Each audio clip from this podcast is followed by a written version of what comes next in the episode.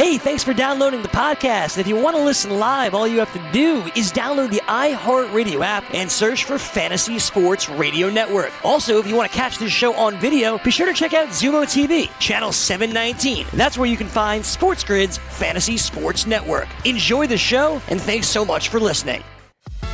Happy weekend. Welcome to Fantasy Sports today. Craig Mish along with Joe Pisapia with you here on our program on this Saturday and Sunday, whenever you're watching. Hopefully, you guys are off to a good weekend for sure. We got a lot to get to here on this show. Coming up a little bit later with The Last Dance coming up on Sunday night, we're going to bring in uh, somebody who has experience authenticating the signed items by Michael Jordan. So, uh, those of you who have an item signed by Michael Jordan, you're thinking about purchasing one, this may be a really interesting interview to catch that's coming up in just a little bit. But, Joe, let's start off with uh, just kind of a recap of the week, of the weekend, and I think that for a lot of us here, we're still, you know, kind of waiting for sports to come back. I know the UFC is going on, of course. I know here where I live in Florida, uh, they're opening back up where I live. They made the announcement on Friday, uh, a week from Monday. So at least uh, there's some positivity going on, I would say, this weekend. Uh, I would agree. My favorite Chinese food place. It's been two months. I've told you this. Two months. It finally reopened this weekend. Yesterday, I finally got the dumpling fix. So that's clearly a step in the right direction. Uh, I know Major League Baseball too. There's a lot of rumors flying around. A lot of people saying no, but more people saying yes. That this proposal is going out there to uh, the players' union sooner than later. And I mean, if we don't have optimism, Craig, what do we have at this point? So let's stay positive, let's stay optimistic, and let's hope that we're moving slowly in the proper direction. And I want to emphasize slowly because it is still early May. Uh, we if we get sports back by July 4th, I think that's quite a long ways away, but enough time to Hopefully. do things the right way. And let's hope that we are moving in that direction. Yeah, I mean, I would take July 4th right now if that was the case. 100%. That, means uh, a lot more fantasy sports birthdays for us to deliver for you over the next We're just the people to do that, though. If that's that is the case, that's what we will do. Well, uh, Thursday night, uh, some of the interesting information now we've had a day or two to digest, and the NFL certainly does a good job with any kind of information that they roll out. And they rolled out their uh, schedule on Thursday night. So, of course, the first thing that I looked at is when the Raiders are going to open up their season, and it's week two against the Saints. So, that's the date that I'm going to tentatively circle for now, with the possibility of making my way to Vegas to see the first ever Las Vegas Raiders game. I don't know that I'll have my chance, but uh, that certainly piqued my interest a little bit. The Buccaneers playing in prime time piqued my interest, and of course, locally here, the Dolphins uh, they got themselves uh, basically a matchup with Burrow and one night game, and then not much else to be really excited about. but of course, uh, there's a lot of different takeaways from seeing the schedule, and you know it's not always the sexiest talk in the world. But what, what did you uh, get out of seeing all that? What were the things that piqued your interest? Well, I mean, the fun thing that happens every year is all the fantasy analyst nerds start picking it apart and thinking about all oh, the strength of schedule for certain running backs and things of that nature. And yeah, you know, there's a couple, you know, year over year holdover defenses that are very good. And, you know, Baltimore's still going to be a very good team. So, I, you know, the Kansas City Chiefs, obviously, probably the 49ers. I say probably because that hangover has been a real thing and I know nobody wants to think about it. But I mean, last time the 49ers were in a Super Bowl and lost in a heartbreaking fashion, everybody thought they had the quarterback of the future and everything was going great and they had a great defense. Uh, it feels eerily similar to me. So I just want to put the uh, the stop on that a lot. So what happens now in the fantasy community is now everyone's going to look and try to overanalyze a little bit too much.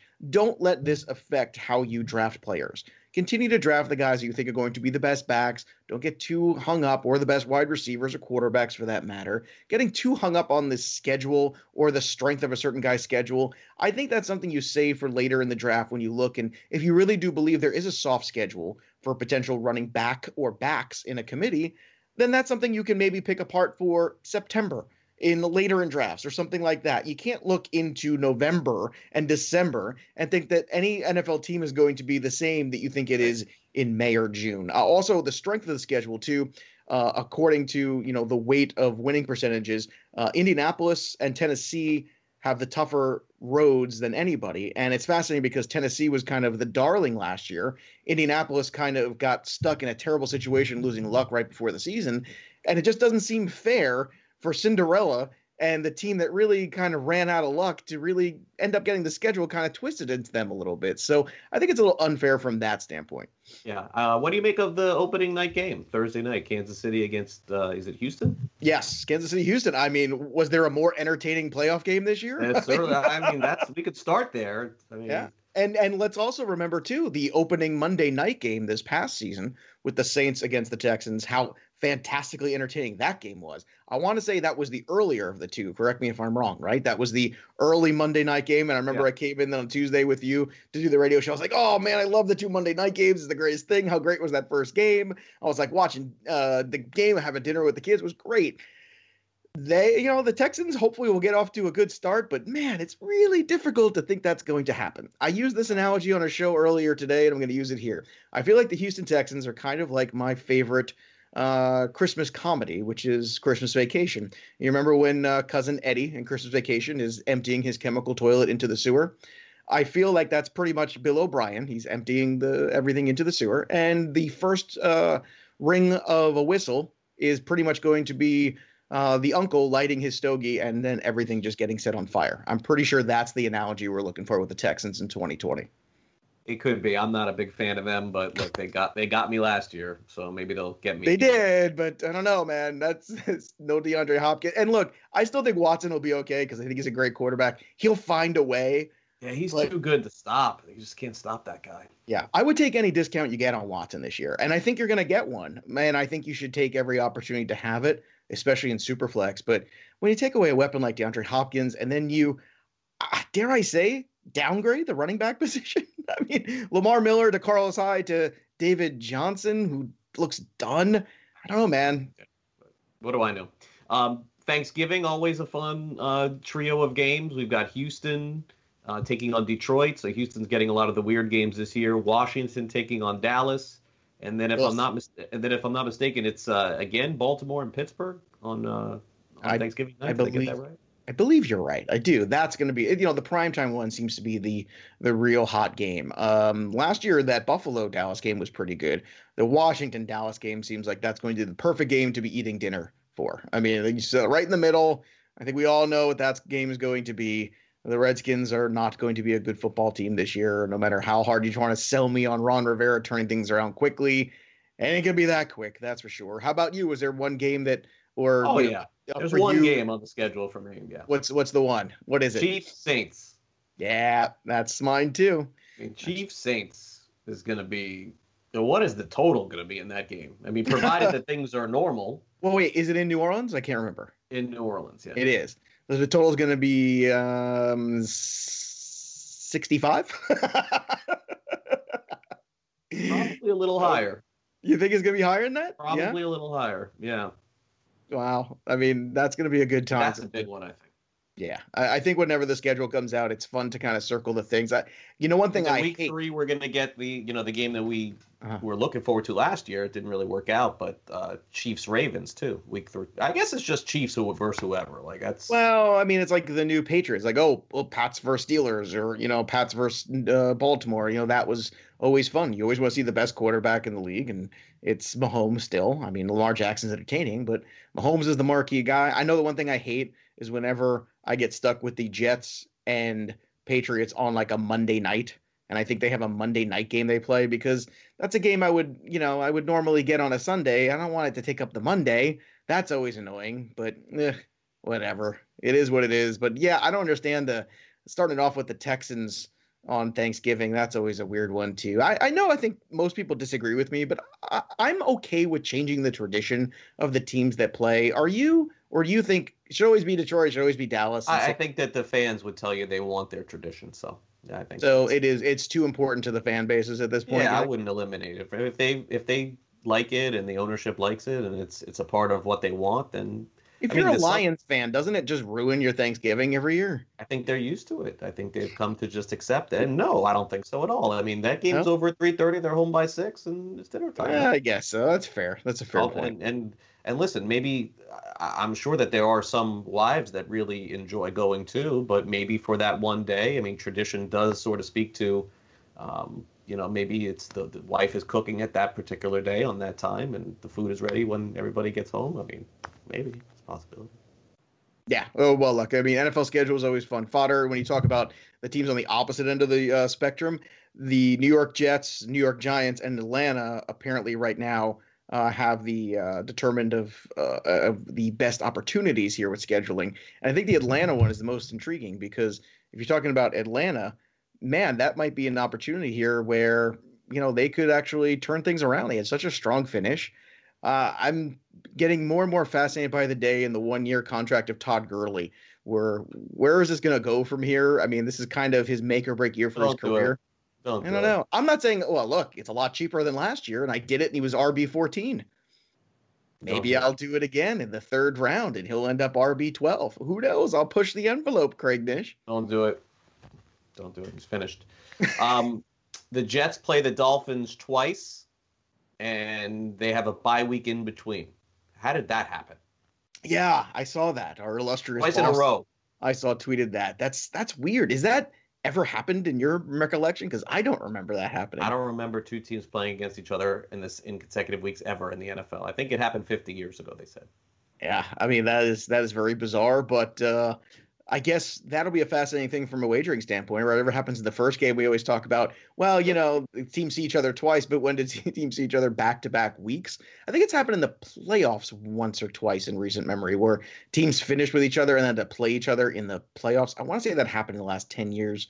Yeah, I don't remember which the circumstance was, but that is definitely a strange anomaly of the NFL schedule.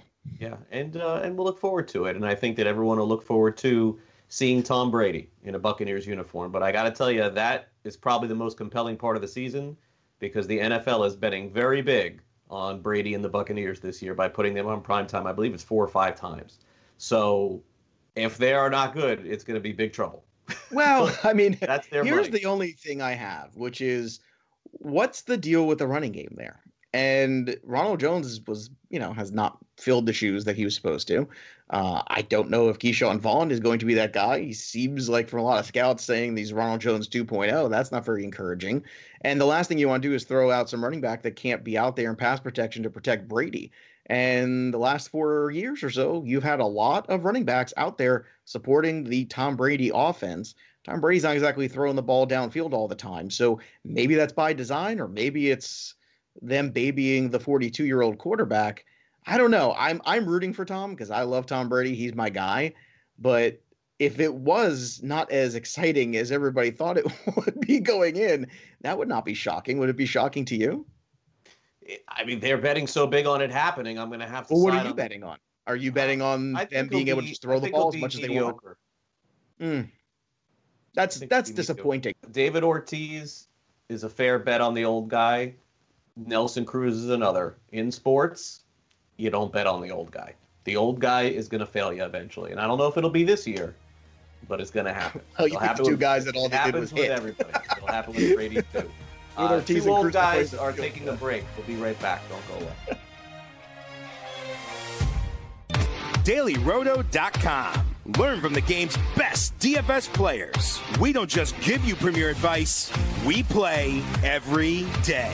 All major sports, all year round, we never stop. Industry leading DFS tools and custom projections. And now, the dailyroto.com optimizer. In minutes, build and optimize lineups for cash games and tourneys. Learn from the game's best DFS players. Join dailyroto.com. And welcome back, Fantasy Sports Today. Happy weekend to you. It's time for this day in fantasy sports and fantasy sports birthdays to the weekend. So we're going to cover you for Saturday, for Sunday, tell you what happened this weekend in sports in the past. And as I always like to say, Joe, the month of April of 2020 will always be a month where we will never dive back into the past in terms of sports. And I'm hoping May will be, but we're not trending in that direction either. So we got to go back to the past to get our sports. It's okay. There's nothing wrong with uh, venturing back a little bit. Again, I feel like this is two guys at a bar talking sports, and that's what this show is. And you know what? That's not bad right now, especially since you can't go to a bar. So get a cocktail. I know it's noon somewhere, and uh, go ahead and watch a little FST. All right, so here we go. We'll start off with this day in fantasy sports history for May the 9th, and uh, not a lot. But here's the first thing Eddie Murray is the first player in the history of baseball to hit switch hit home runs back to back days. And I've always found switch hitting so fascinating, Joe. Like to me, is this is the art that almost is completely going away in baseball. You had Mickey Mantle, you had uh, Eddie Murray. I guess baseball, uh, you know, still has a few guys that can do it now. Francisco Lindor is the one that comes to mind as potentially being, you know, maybe the best switch hitter now. But hitting a home run from the left and right side in the same game, I know a lot of players have done it. Ruben Sierra is another one who did it as well. But just just the ability to hit righty and lefties, uh, just incredible yeah. to me. It's just not something you see. Uh, the specialization of baseball. If you do one thing well, just do it that way. Uh, it was a huge deal. I remember in the 80s, the switch hitters, there was a lot of switch hitters because guys wanted to stay in the lineup. you know, that was kind of the sneaky thing about that.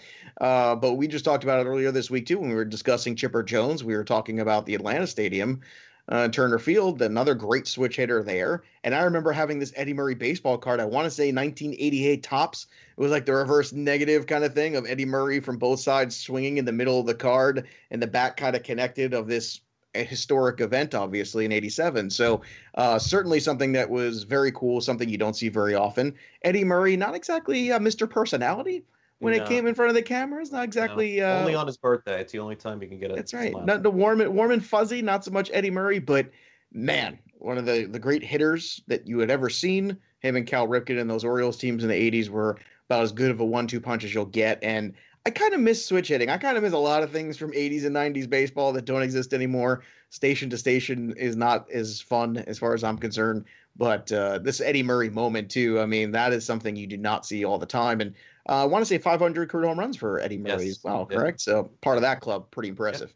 1999, this is a day that will live forever in college baseball. I remember this. Marshall McDougall who played for Florida State, hit six home runs in one game, most ever in college baseball history. I remember at the time thinking, wow, this guy is going to be a star in the major leagues. And I think he got drafted relatively high, if I'm not mistaken, maybe the third round, fourth round, fifth round, something like that. Uh, but wow, what an incredible day! That, I mean, he'll always have this, Joe. It's like you know, he didn't really amount to much in the majors. I think he was on the Indians, but hey, six home runs in one game. That'll never be done again. I've never even heard of this moment or this really? guy. Wow. Uh, it was, in all fairness, this was my senior, actually junior into senior year of college, so that could be why. There's a lot yeah. of things I might not remember from then, but oh, in all fairness, this is pretty cool. Like I'm just learning about it now. Six. Yeah, they scored like 19 game. runs or 20 runs or something, something insane number. After they the broke all kinds of records. Don't you just walk him after the fifth one and be like, eh, let's let's he, not go. He was out the first time he got up. Huh. Yeah, really? Six, six, home runs after that. So he was six for seven with six stingers. Not a bad day. No. Uh, unfortunately, we got to end on a little somber note. Chuck Daly passed away at the age of 78. You have the picture there of uh, of Chuck Daly, of course, also uh, with the Olympic team as well. So he passed away uh, on this day. Uh, all right, fantasy sports birthdays for May the 9th, 2020. Also, we start with a somber note. Tony Gwynn, who was one of the best ever, passed away um, few years ago. He was born in 1960. It is also the birthday of Steve Yzerman, all-time great hockey player. Uh, people forget, Joe, how good Brandon Webb was for a few mm. years. He had that unfortunate shoulder injury, but he was a Cy Young Award winner and also a runner-up in the Cy Young Award winner as well. Yeah, Brandon Webb had some fantastic seasons.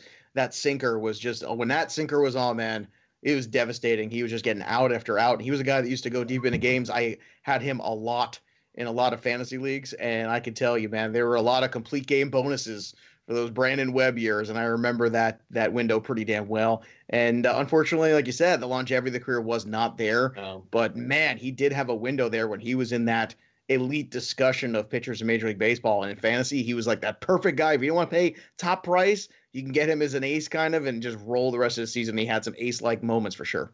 Yeah, I remember I, we saw Brandon Webb in Disney World one time. Ah, not working, right? He wasn't like he was just there. Yes, he, he wasn't was playing turkey legs out. No. Oh, okay. I didn't know if he was, you know, playing goofy or something. I don't know. I, I gotta ask. No, he was not working. He was just there. Okay. My wife was like, "How in the world do you know that was Brandon Webb? Who is Brandon Webb?" Well, he had that chin this fuzz. what thing. I do. Did he have the chin fuzz thing at the time? Because that was. No, I don't really remember. We took a picture. I have to find it. Because I was gonna say that was one of the things about him too. I remember he had the he had the look of the must no mustache, no beard, just this thing. I don't know what that's called because I know they had the soul patch as this. He just had this thing. Oh, I don't know if there's a name for it, but you check the picture. Prince Fielder, born in 1984. What a great career he had, cut short by uh, bad back injury, Mm-hmm. unfortunately. And then uh, Robby Anderson's birthday, uh, 1993. I'm not really sure what to make of Robby Anderson going into this year. I thought that it was really, you know, the smartest move for him to stay with the Jets, but you know, he didn't choose that.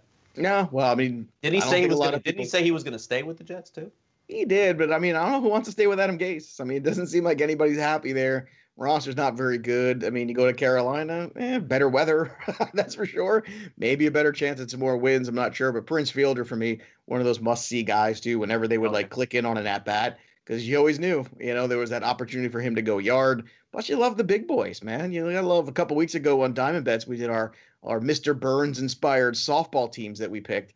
And he was my first baseman because I want to watch and see how far that guy could hit a softball because I'm sure it's pretty far. And Milwaukee uh, and uh, Miller Park certainly a really good park for him and the way he hit too. So uh, Prince Fielder not as good obviously in the later years with Detroit, but man oh man, those couple years with him and Ryan Braun again. We go back to those duos, right? Braun and Fielder, uh, Eddie Murray, Cal Ripken. I love the duos in baseball. I'd like to see more of that. In fact, Rickie Weeks was supposed to be like the trio. Oh yeah, never quite happened. you see, oh, man, there's there's a guy I haven't thought of in a long time, my friend. Rookie weeks. Look at that.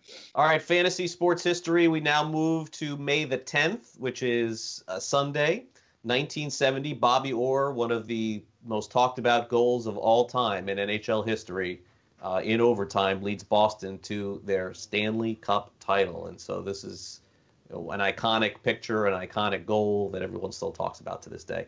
Uh, funny that we talked about the Expos yesterday and Charlie Lea. Well, go figure. Back on May 10th of 1981, Charlie Lea threw a no-hitter and was the first uh, born uh, person from France, player from France, to ever throw a no-hitter. I didn't know that until I looked Look it at me. too. I'm learning so many things. They got a French guy throwing, and, and in Montreal, well, that must have been great because they actually speak French to the uh, Quebecois. He probably did. Oh, I, don't. I don't know. I'd have to look Nice. into it a little further.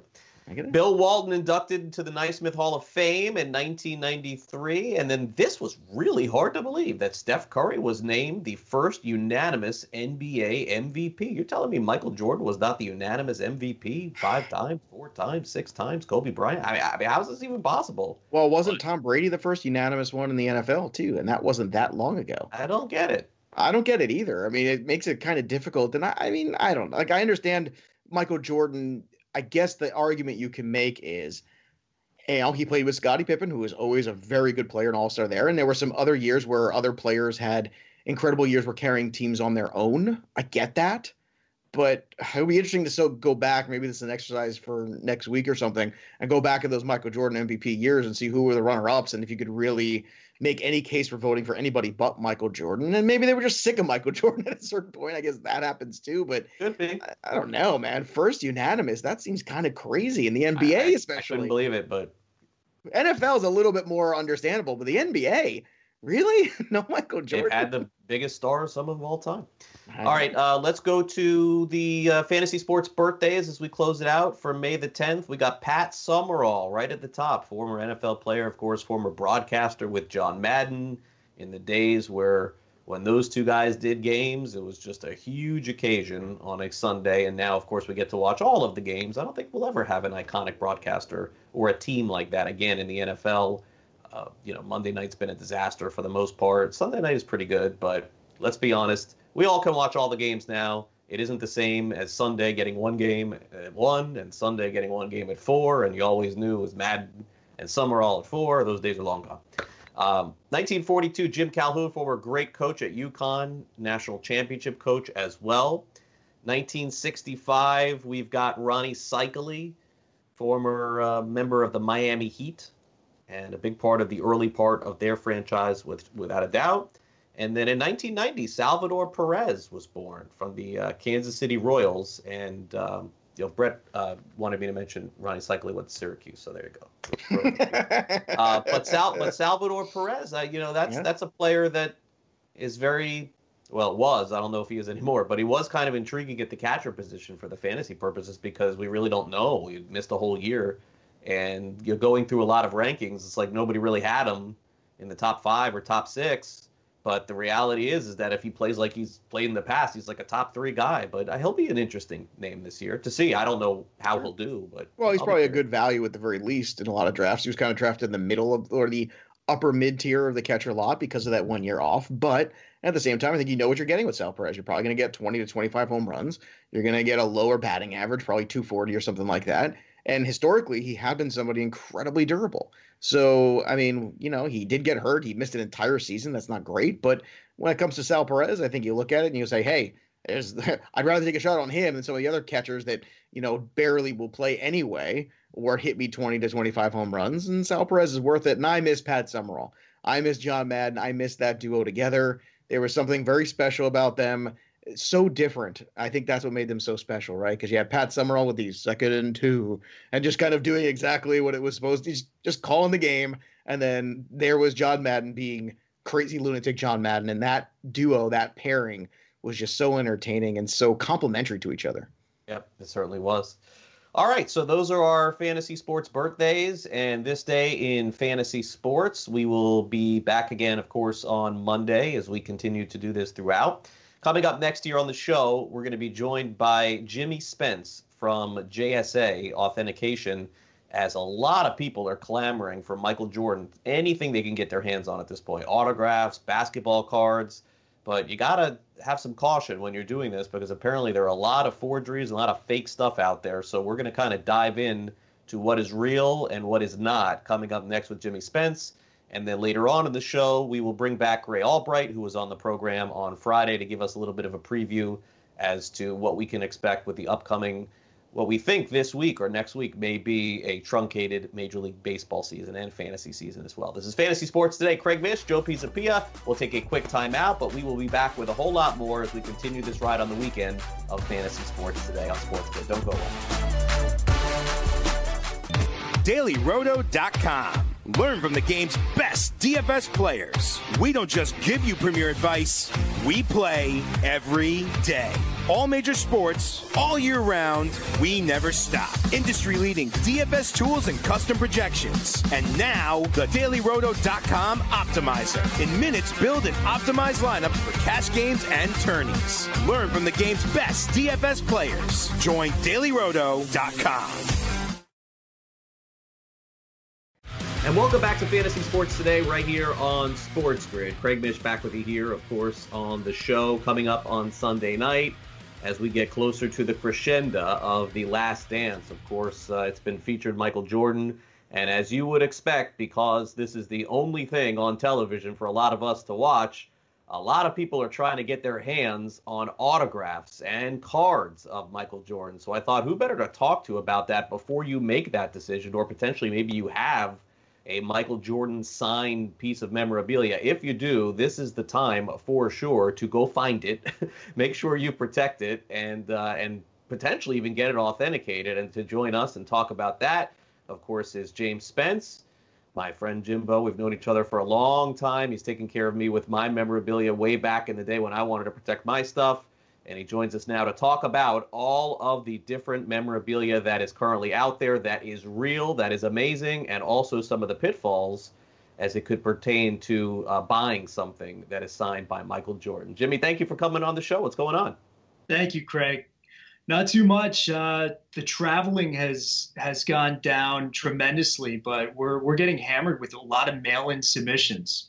So we're uh, we're seeing how how strong our industry is um, I guess you know where, where people are um, isolated, they they look for comfort, and what better to uh, to find than uh, collecting autographs and buying autographs on eBay, and uh, so it's our industry has stayed pretty strong throughout this whole mess. Yeah, and and the thing is, is that because uh, a company like yourself at JSA is basically the premier company, and you know figuring out what's real and what's not, as you mentioned I mean, you're probably seeing some really unique, amazing things because for those people who probably don't know, uh, you know, Michael Jordan didn't like go to autograph signings and like go at shows and sign autographs. He was like a very difficult autograph to obtain.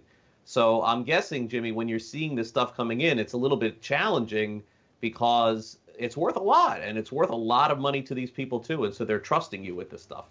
Absolutely Yeah, you know, Jordan, the only sit down signings he's ever had were through Upper Deck. Um, you know, maybe a few through the Make a Wish Foundation. He was very, very selective in where he would sign autographs, who he would sign autographs for.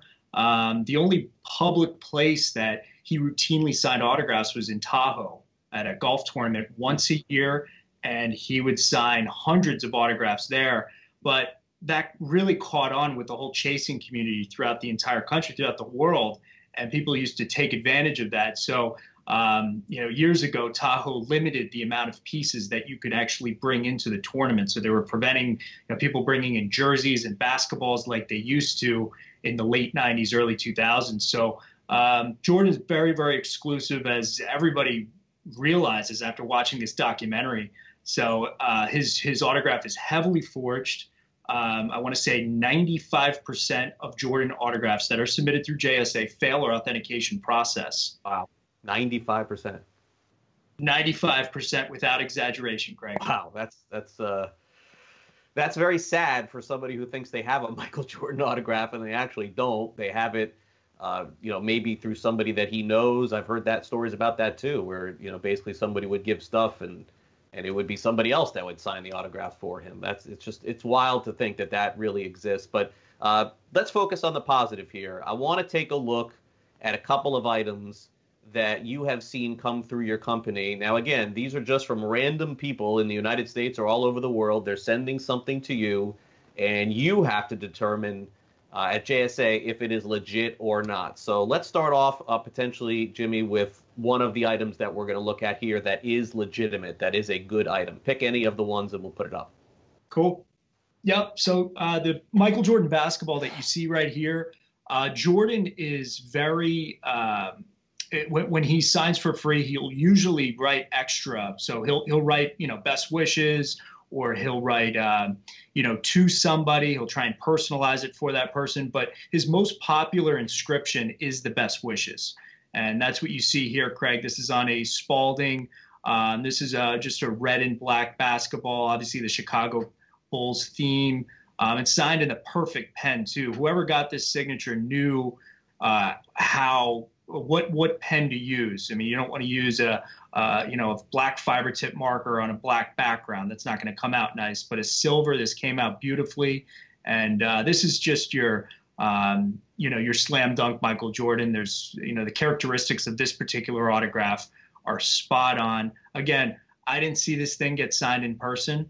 Um, so, you know, we have to look to our exemplars to determine the authenticity of Michael Jordan's signature. And with 95% of them failing, um, and the forgeries are exceptional out there. So even if, you know, somebody proclaims to be the Michael Jordan guru expert, um, you still need it to get, you, you still need to properly uh, get something like this authenticated by a reputable company. Um, there, there are very, very sophisticated forgeries out there. So this one's a, a prime example. Um, it's got great flow to it, baseline.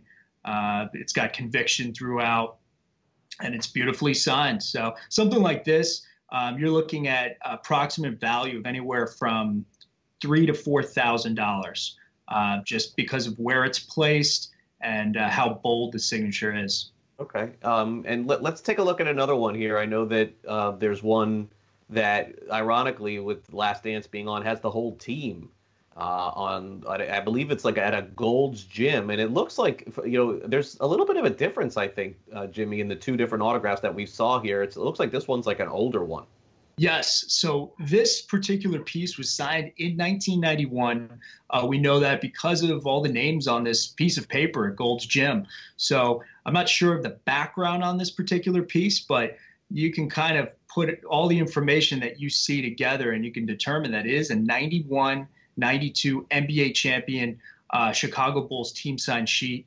And uh, all the signatures are period sign. Period sign means that um, based on the characteristics of each signature, they signed it during that time and not well after in some kind of reunion convention or anything like that. So that uh, when when stuff is period signed, it's very very um, uh, desirable for for collectors, especially Jordan collectors that want to have a piece of his signature from when he was when he was on top of the world. He still is on still is on top of the world. Apparently now again. With no sports, he's the guy that we're watching. All right, uh what one more. Give me one pick pick out of the um the group here that you have. I know you got a lot, but pick one more that you think will be good to, to show we might as well go with the uh, the Jordan rookie card. That's getting a ton of press right now, Craig. Um, it's it's rare enough to find a Jordan rookie card that's that's a nice grade. They're they're going for a crazy amount of money right now. This, 20 this grand, 30 grand, 50 grand, crazy. One, one sold yesterday, I believe, for $96,000. Oh. That was graded a 10. Um, so my my forte is autographs. Um, the the unsigned stuff is not very appealing to me because my focus is straight straight signatures. But what we have here is a signed, genuine Michael Jordan rookie card, 86, 87 Fleer.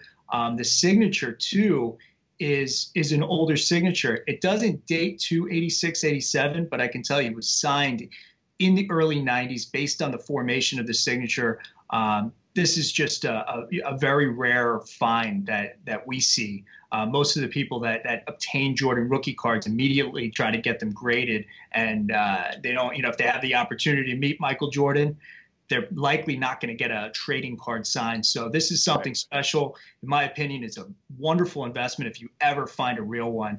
Um, something like this, I wouldn't be surprised if it sells for about thirty thousand dollars um, just based on you know the condition of the uh, autograph and the fact that it's on a real rookie card. Wow. Um, but before we get to the ones that are not real, because I think that people are probably more curious, honestly, about that.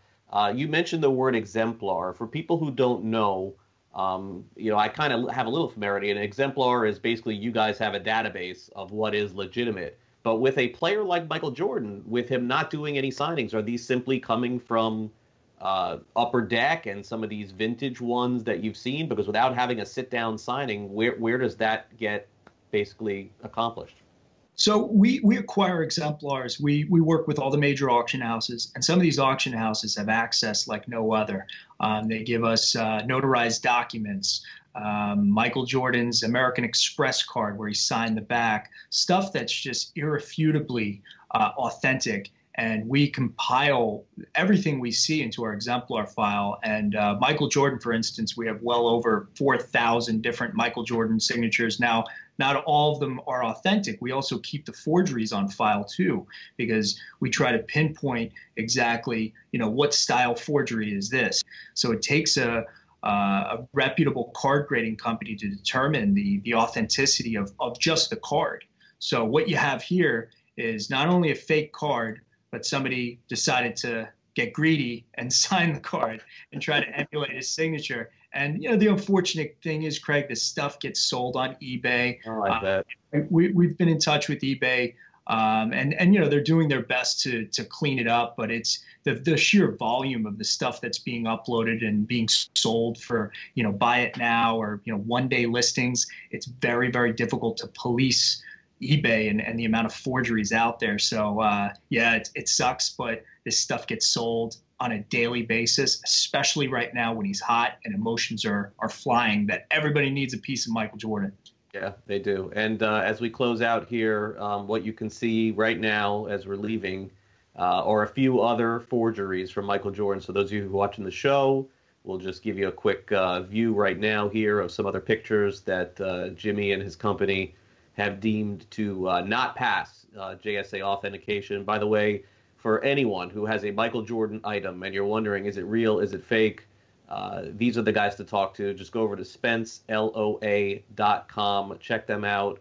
Uh, Jimmy, of course, is on Twitter. You see his Twitter handle under his name as well. And, uh, and reach out directly to Jimmy. He's been taking care of me for many, many years, has taught me a lot about this industry. Uh, great talking to you as always, Jimmy. We'll look forward to catching up again very soon. Stay safe with you and your family, and uh, and I hope to see you in person soon as well. Thanks again for coming on. Thanks for having me, Craig. All right, Jimmy Spence from JSA, SpenceLOA.com. That is the website. We'll be back with more here on the weekend edition of Fantasy Sports today, right after this.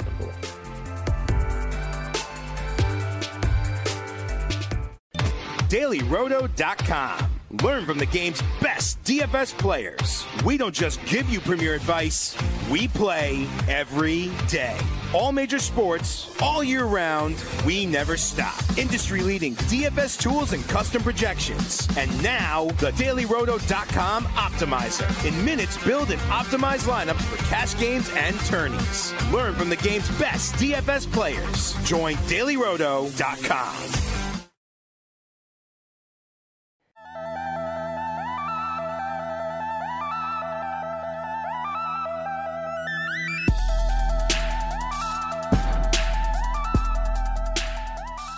Welcome back to Fantasy Sports Today. Craig Mish along with Grey Albright for this segment here on the show. You know Grey, of course, from Razzball and Razzball.com as we close in on what looks like it could be a 2020 baseball season. Potentially, we will know the answers to that, I believe, uh, next week. I think that we're going to get some good clarity on that. Uh, but before that, you know, Grey, it's really interesting. I mean, the news of the week seems to be uh, this insect that's murdering other insects. You know, I feel like that's probably a bigger story than anything else. Yeah, and. Now we're in the we're, we're into uh, what is the uh, I forget how many how many plagues are there again? we're into Seven? like the Ten? yeah. I so we're into like the third plague now. I uh. I, I forget where the murder hornets lands on the plague scale, but we're there.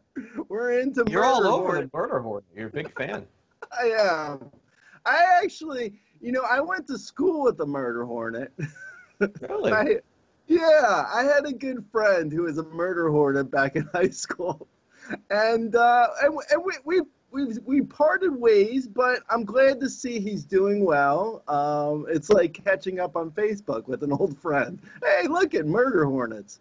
Yeah, I, I, Hey, uh, hey, I don't like flies to be honest. So murder hornets are not they're not my cup of tea. But I I did see the news. Yeah. yeah, I have a feeling when this is all over, there's going to be something else to scare us. You know, like I don't think this is going to Oh. be so clean. That's when what we I'm get. I know. Like we thought the uh, coronavirus was uh, the worst things could get, and then they came out with giant bugs that were carrying knives. yeah, it's uh, it's interesting for sure. So so what so what has the last week been for you? Any new reading? Any new movies? Let's let's catch up. Oh yeah. Okay. Uh, so this past week I watched the China Syndrome and I watched Silkwood. I had like it was a little That was like a great one. I remember that. Yeah, it was a uh, we did a because I had never seen them, uh, so I was like, you know, and I've actually seen a lot of movies, uh, to be quite frank, I, and I hadn't seen those, so I was like, let's go, let's watch these uh, old school jammy jams. So I liked, uh, I actually liked China Syndrome a little bit better. It, it held up a little bit, uh, a little bit better. Um, Silkwood was okay. It was kind of like. You know, it felt like it was just a it was a character piece from like the early 80s about a 70 about a uh, an activist in the 70s so it was like a period piece already at the time and then they were showing something that was uh, you know 10 years earlier and it kind of was just like eh it was okay. I mean it was fine. I mean meryl streep's great obviously. Um, Kurt russell was good in it Cher was in it. Who doesn't love Cher? She's good. She was good. I, I feel like Cher didn't she have like her retirement tour and like and then she's coming back again or something? Yeah, you know, Cher was a uh, she was a crush of mine back in the '80s. I loved Cher. It might actually that might explain how I'm into uh, older women, huh? I gotta talk to my shrink about this. I uh, yeah no, remember like the turn back the clock, Cher. If I could came- turn back time Oh yeah, turn back time when on she the boat, she's on the ship dancing around with her boyfriend. Remember that? I remember that. My God, it was so foxy. Do you remember that guy? Who he was? I mean, Cher on a naval ship dancing around in like A a, thong. She was a th- she wore a thong before it was cool. I mean, my God, I could still honestly, I could still think about turning back time if you know what I mean. Hands off, Greg. Um, listen, the the guy that she was dating, I think that she met him in like a bagel store or something like that. The story Ah. was. Does that sound familiar? Yes, like uh, I, I want to say like Rob, right? It could have been. I mean, I don't remember the guy's name, but I remember he like either worked at a bagel place or or something. They just like ended up hooking up and Yeah, I pro- I remember his name because I was uh, I was wishing murder hornets on him. So I- well, so I could- you were ahead. You were ahead of your time. On Yeah. him and him and Marquez and German Marquez, you were ahead of your time. I know, right? German Marquez is going to be interesting in Arizona. Don't sleep on him. Yeah, you know the, the interesting thing is that with uh, you know kind of turning over to the baseball discussion, at least what I've heard in the last 24 hours is is even though they are playing potentially in their home ballparks, that realignment I think is real. I think that we could be headed toward that. Yeah, well, that was the. Uh, I feel like I've asked you this before, but why is it that we're doing a realignment just because? Oh, because they're going to be playing in only Arizona? Is that why they're saying? Uh, no, they just are going to limit travel basically from east to west coast. It, honestly, it doesn't make a lot of sense. I mean, Uh-oh. they're still going to have to fly. Right. Uh, the, the Yankees are going to have to fly to Miami, and Miami's going to have to fly to New York. You know, like, and the Mets and the Phillies and and my and the Rays. I mean, they're going to make a schedule, I guess, that's going to limit it. I suppose if you think about it, if the Yankees are in the same division with the Marlins and the Rays, they and, and play each other, you know, eight times. They go into Florida for a week and then take a bus. So, I mean, that's part of, I guess, what they're thinking is. But I heard that that is real. And a couple of players who I've talked to seem to think that there is going to be a designated hitter, the universal designated hitter. Another, that's another one where I'm like, what? I don't know. I I mean, I guess if they're gonna do like, say Toronto is in the same division as Miami, That's right. if you're gonna do that, I guess you got to do a universal DH because otherwise it's like what when we're in Miami, we're playing with just pitcher with pitchers hitting, and then Well, they do interleague, but this would be permanent. So it's fair. yeah, yeah. No, I'm saying probably this way, and the rosters will probably be expanded. So yes. Otherwise, it's so hard to figure out. Like universal DH, it's like, huh? I, you're you're trying to you're trying to make a situation better for the uh, you know for baseball to come back, and then you're adding the universal DH. It's so confusing. Well, well, the way the, immediately 15 players will have more value than they had a month ago or two months ago. I mean, that's for sure because the NL is going to have an, an extra hitter, and then if they expand the rosters, I think you go from 15 players being more valuable to maybe 25 or 30, maybe even more, because that means that that instead of a 25 or 26 man roster, you're going to have extra guys there. right. So, I mean, look, it's still all very preliminary, but at least from my understanding of, of what's being discussed or what's being posed, is that they want to play in the home parks because they do want to have fans there. Again, now, maybe not in July, but mm-hmm. maybe in August or September as a That's whole possibility. Right. Yeah. Yeah. I think uh, you know there's going to be it's going to be in the stadiums because they're they're they're they're going to want to bring fans back at some point. So if it if the uh, environment, if the coronavirus, if the pandemic allows it, they're going to be able to bring if they're able to bring people back in September. They're not going to be like, well, now we're going to go back home because Right. we can bring fans back. So they're going to, yeah. I mean, that makes sense that they want to play in their home parks because this way, and plus everything is already situated for them to, you know, clubhouses and like, I don't, it just Well, that's what more- makes sense for spring training too. That's why, like, you couldn't have them all in Arizona because then, you know, they wouldn't have their spring training facility. It didn't make sense.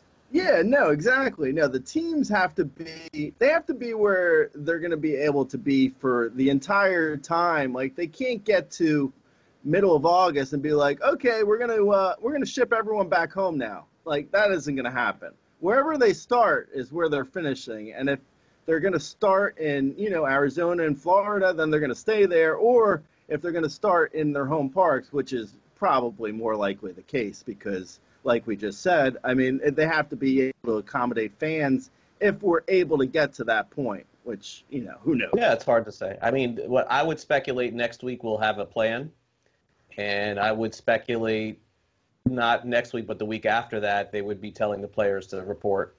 I think that's that's that gets getting that close. So Right. Yeah, no, I mean, it definitely at a certain point, like very soon, they have they to to decide. Yeah. Yeah. They have to. Otherwise, you know, you're going to get into uh, June without a plan, and then you're going to be like, we yeah no they have to decide. You know, like uh, Trevor Plouffe uh, was saying that. some yeah. nonsense. Yeah, he was saying some nonsense about like they're going to decide on this date and it's going to and the season's going to start on this date. It's like, well, you know, I mean, you don't have to have connections to anyone or have any sort of like or, like crystal ball to know these things. Like obviously, you have to know by middle of May to start by middle of June to have games begin by beginning of July. Like that doesn't take a, uh, some sort of like that's not breaking news. I mean, no, oh, and listen, if if he could get the exact date, then I think that that would be reporting. right. But, but just with randomly just throwing darts, I could do the same thing. So could you? Exactly. I mean, I've been saying for the last month that July 4th is a time because And it seems real. That seems like I the, the realistic yeah, time. baseball loves to be patriotic. I mean, you expect like you know July 4th. It's like uh, you know the president throws out the first pitch at the Nationals game. The season's underway. Away we go. You could see that happening. That doesn't mean I have any sort of like insider information. I mean, that just makes sense. Yeah, it does. Uh, have you left your house at all in the last two months? Yeah, I haven't I haven't left this room. You'd never know. You, you, you literally, legitimately have not walked outside. No, I do. I have a dog, so I walk Okay, so dogs twice a day. But like, have you d- driven anywhere? I did actually yesterday for the first time in about six weeks. We took a ride. Uh, for you. uh, it was uh, it was actually it was a little bit uh, depressing because I expected the roads to be totally empty and no one to be around, but I was like, I saw all these people. And I'm like, wait a minute, was I the only one quarantined? All right, and that will do it for this edition of Fantasy Sports Today, our weekend edition. Thanks to everybody watching all week long. For Grey Albright, my co-host Joe Pisapia, I'm Craig Mish. We'll talk to you again on Monday at 11 a.m. Eastern. Have a great weekend, everybody. See ya.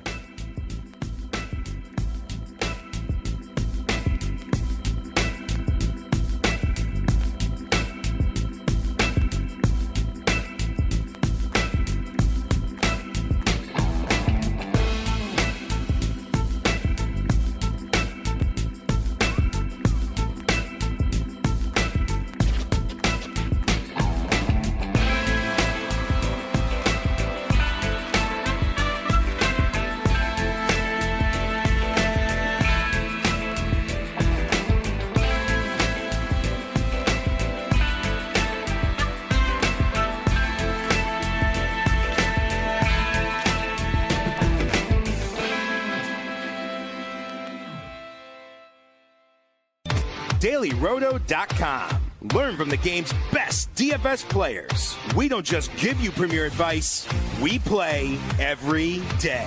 All major sports, all year round, we never stop. Industry leading DFS tools and custom projections. And now, the DailyRoto.com Optimizer. In minutes, build and optimize lineups for cash games and tourneys. Learn from the game's best DFS players. Join DailyRoto.com.